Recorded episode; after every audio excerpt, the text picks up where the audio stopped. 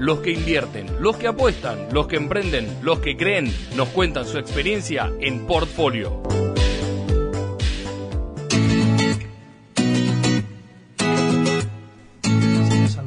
Continuamos, continuamos y lo habíamos anticipado, lo tenemos aquí a Fabio Rodríguez, presidente de la Cámara de Operadores de Combustible de Bahía Blanca. Un placer saludarte, ¿cómo estás? Bienvenido. Bueno, muy bien chicos, gracias por la invitación.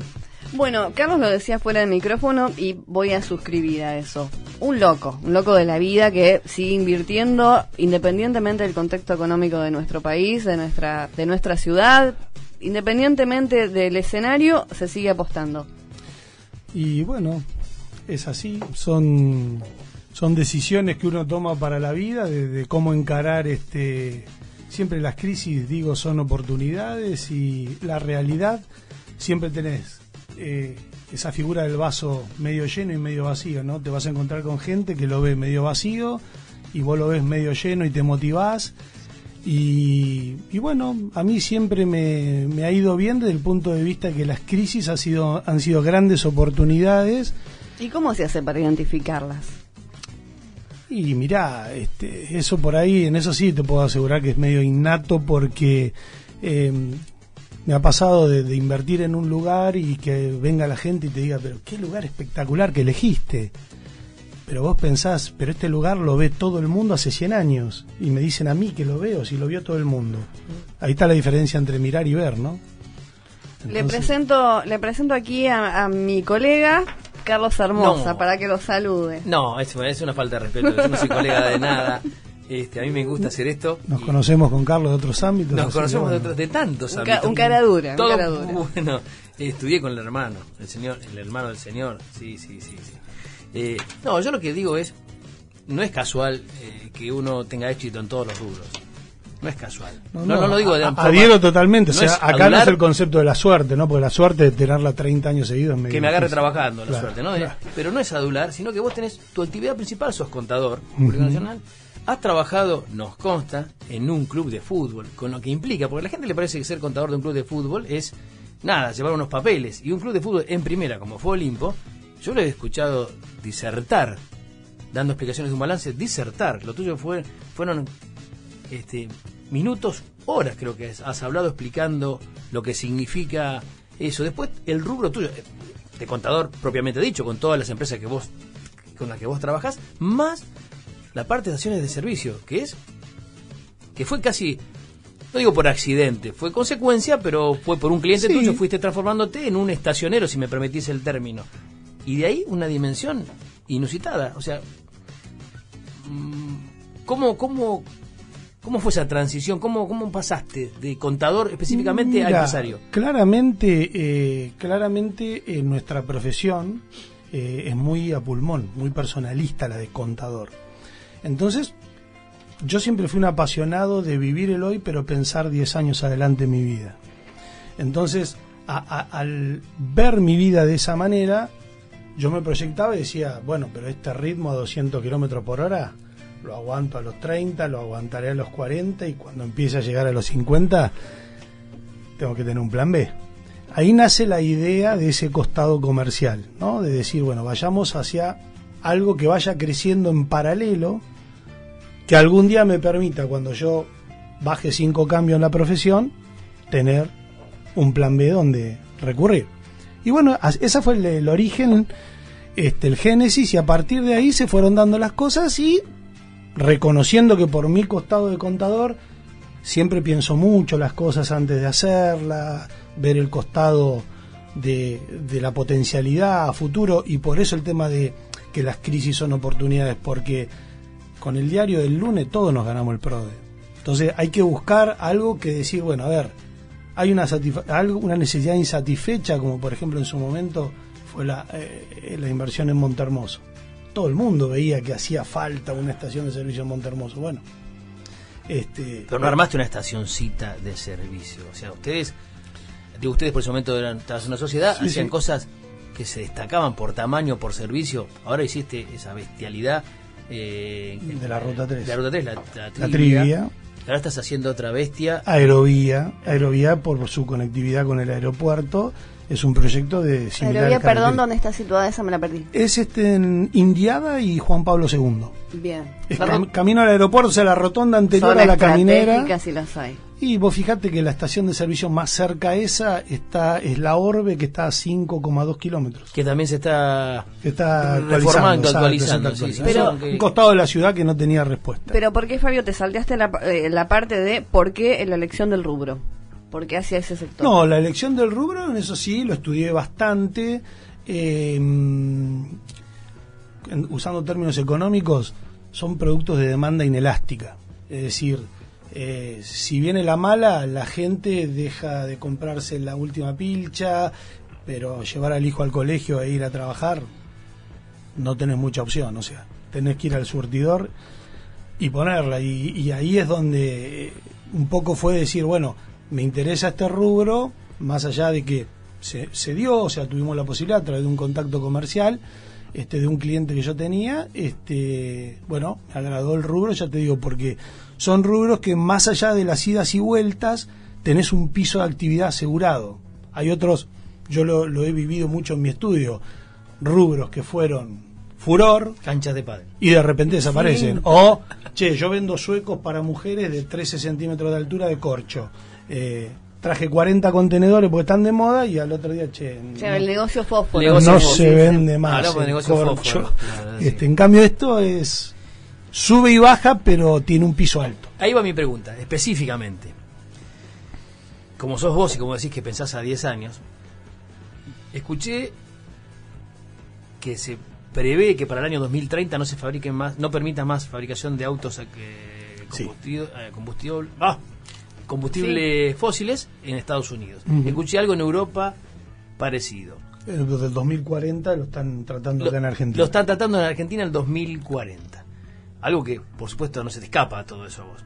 No, no. La respuesta, más o menos sé lo que vas a decir, pero me gustaría saber cómo lo encaraste, cómo se ayorna. No, porque bueno, no vas a ir a enchufar tu auto. Claramente, claramente, eh, yo ya no veo hace mucho tiempo mis negocios como que vendo combustible el combustible es algo más. Entonces, vos tenés un shop, un full, que este, factura igual o más que el combustible y le das de comer a la gente, que es una necesidad que no se va a morir. Con otros márgenes. Con otros márgenes. Este, estamos creando espacios de juegos, vamos a inaugurar ahora casi este, 4.000 metros cuadrados con juegos, toboganes, césped, mesas, esparcimiento para la gente, eh, cajero automático. Y desde el punto de vista de las ¿Eso en cuál, Fabio? En la ruta 3, en la trivia. Y acá también vamos a hacer algo parecido. Crear las eh, famosas islas americanas, esas islas donde vos parás hasta te alojás con una eh, visión. Eh, exactamente, bueno, vamos a tener espacio para los motorhome, este, bueno, grandes eh, servicios. Por eso digo, hoy los combustibles dentro de un emprendimiento como Trivia es el 40% de la actividad, el otro 60% va por otro lado.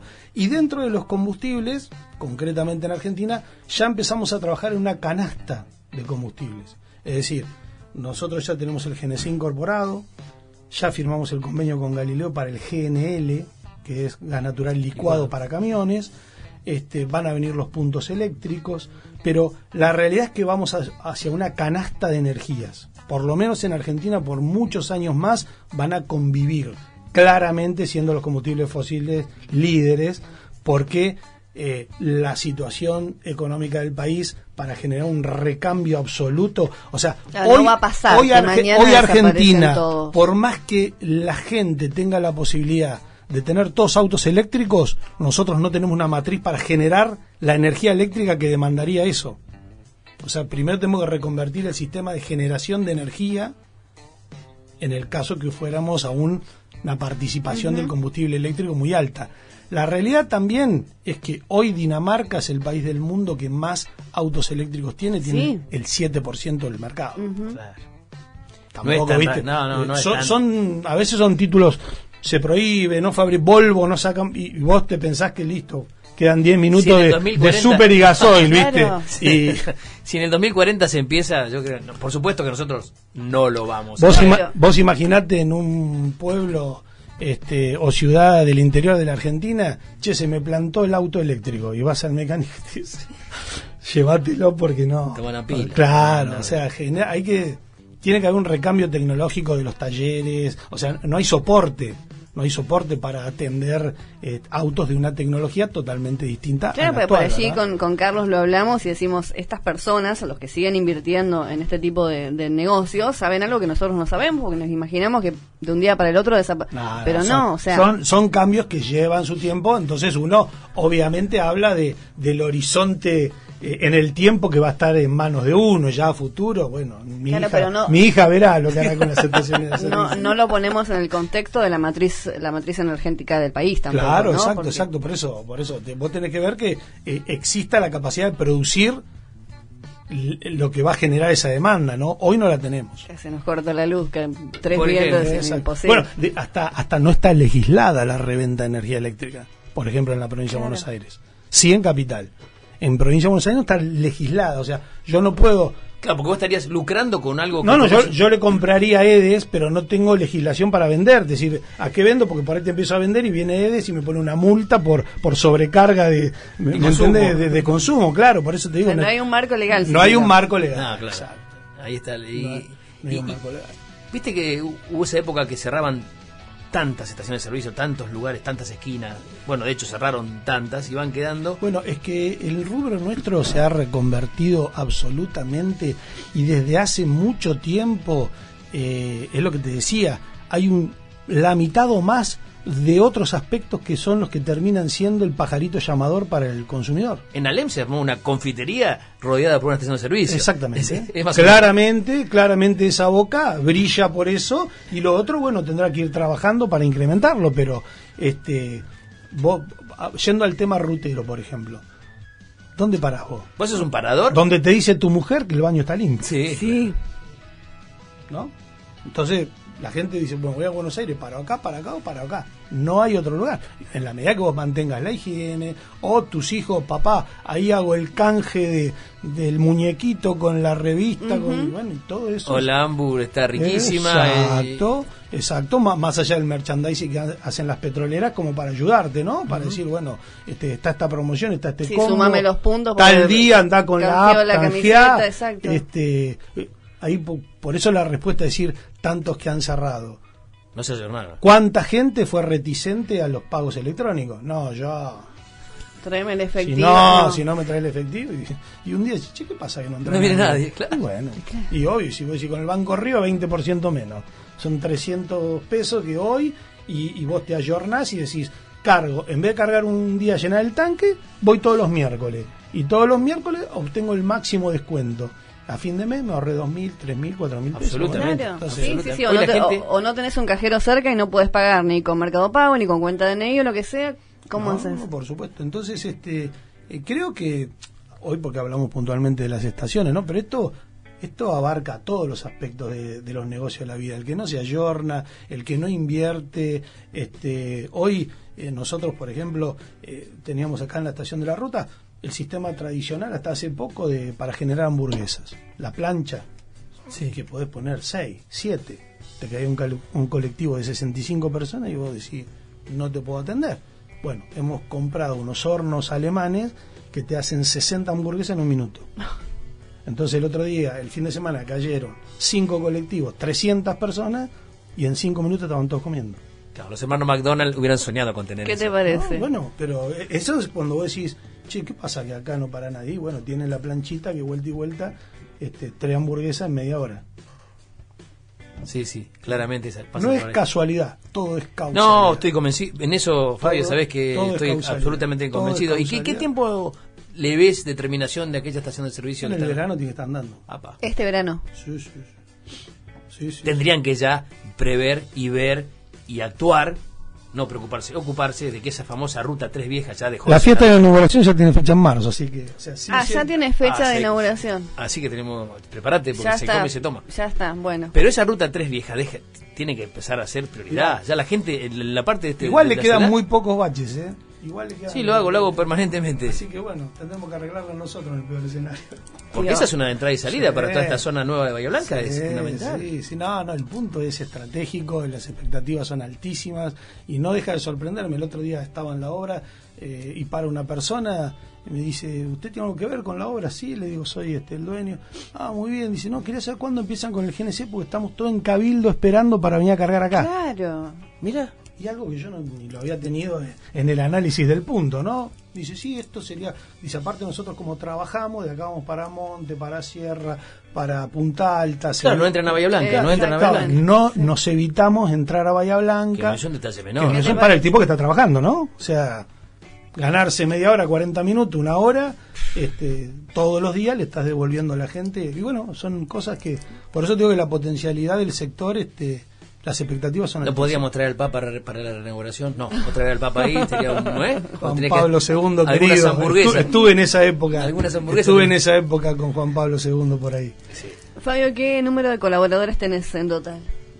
Eh, mirá, en este momento estamos con casi 90 y vamos a ir a 140 casi. Es un con, montón. con las tres estaciones Mucha de servicio. Mucha gente montón. trabajando, mucha gente Y trabajando. si le sumo el estudio contable, estamos en 150. Ah, va, bueno. ¿Y qué expectativas tenías en diciembre de 2019 con respecto a, la economía del país, al escenario económico? Digo, pensando en tus inversiones, ¿no? Y de qué manera se fueron dando, cuáles son las que tenés hoy.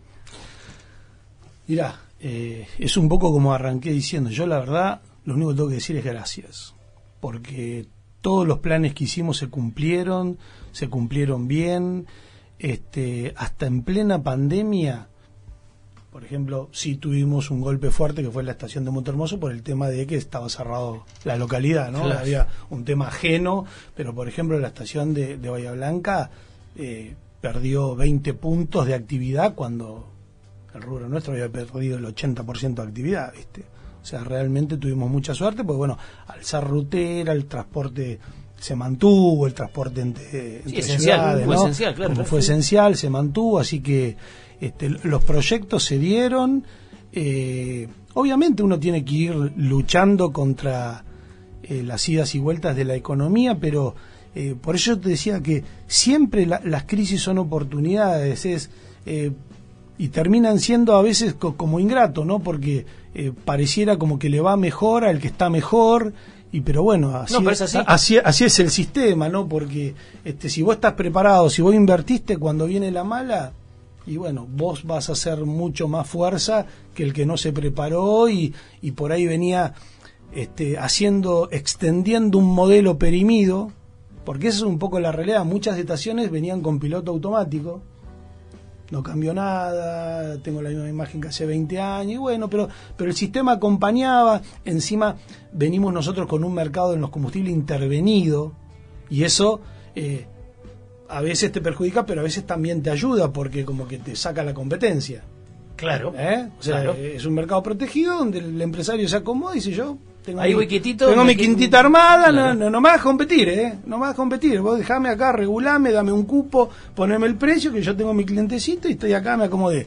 Donde te liberan las puertas, donde te dicen, che, bueno, empezá a competir con la bandera, subir el precio, bajar el precio, o que la gente te empiece a elegir, che, bueno, pero ¿Qué tenés de diferente? ¿en qué te, en qué te destacás vos del otro?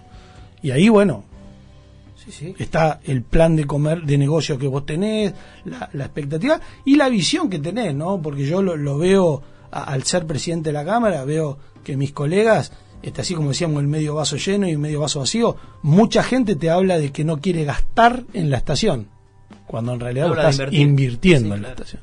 No se dan cuenta que es un, un, un- un efecto palanca que va a generar que la plata que estás poniendo no solo se va a repagar, sino que te va a disparar este, las utilidades de la empresa. ¿no? Fíjate vos que si se concreta, que debe concretarse la tercera turbina en la planta en la Guillermo Brown, la- el ciclo combinado para que sea la energía que produce. Bueno, el- tengo enfrente. el- exactamente, la tenés enfrente. Eso sí, no es que se produce, debe producirse. Una vez lo explicamos. o sea, esa planta no es viable si no hay un ciclo combinado que regenere energía Claro. para que abarate el costo de producir en las otras turbinas. Eso fue su es- origen, bueno. Eso es inminente. Ojalá se concrete. Se va a concretar porque no se puede, es muy caro, sino el, pero es otro tema. Lo que a lo que voy es que es un lugar que va a ser neurálgico, donde va a haber una obra de un año por lo menos, de muchísima gente enfrente de tu estación de servicio, vas a tener que estar preparado absolutamente. Un, un, un poco lo que charlamos al inicio, eh, una persona que es de Buratovich me dice, yo hace 70 años que vengo a Bahía Blanca.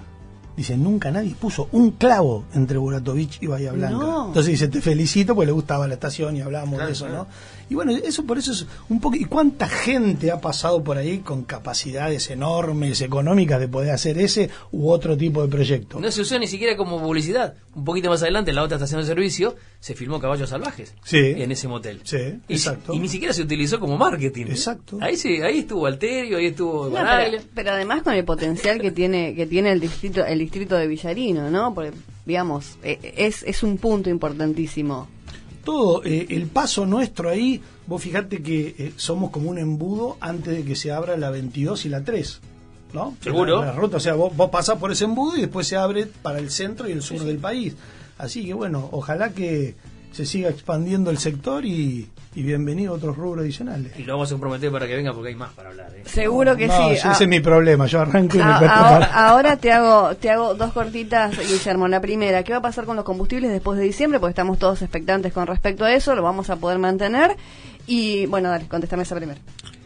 Eh, con los combustibles que va a pasar después de diciembre, mira, la realidad es que tenemos un atraso pero no hay que ser tremendista, creo que puede ser un ajuste moderado.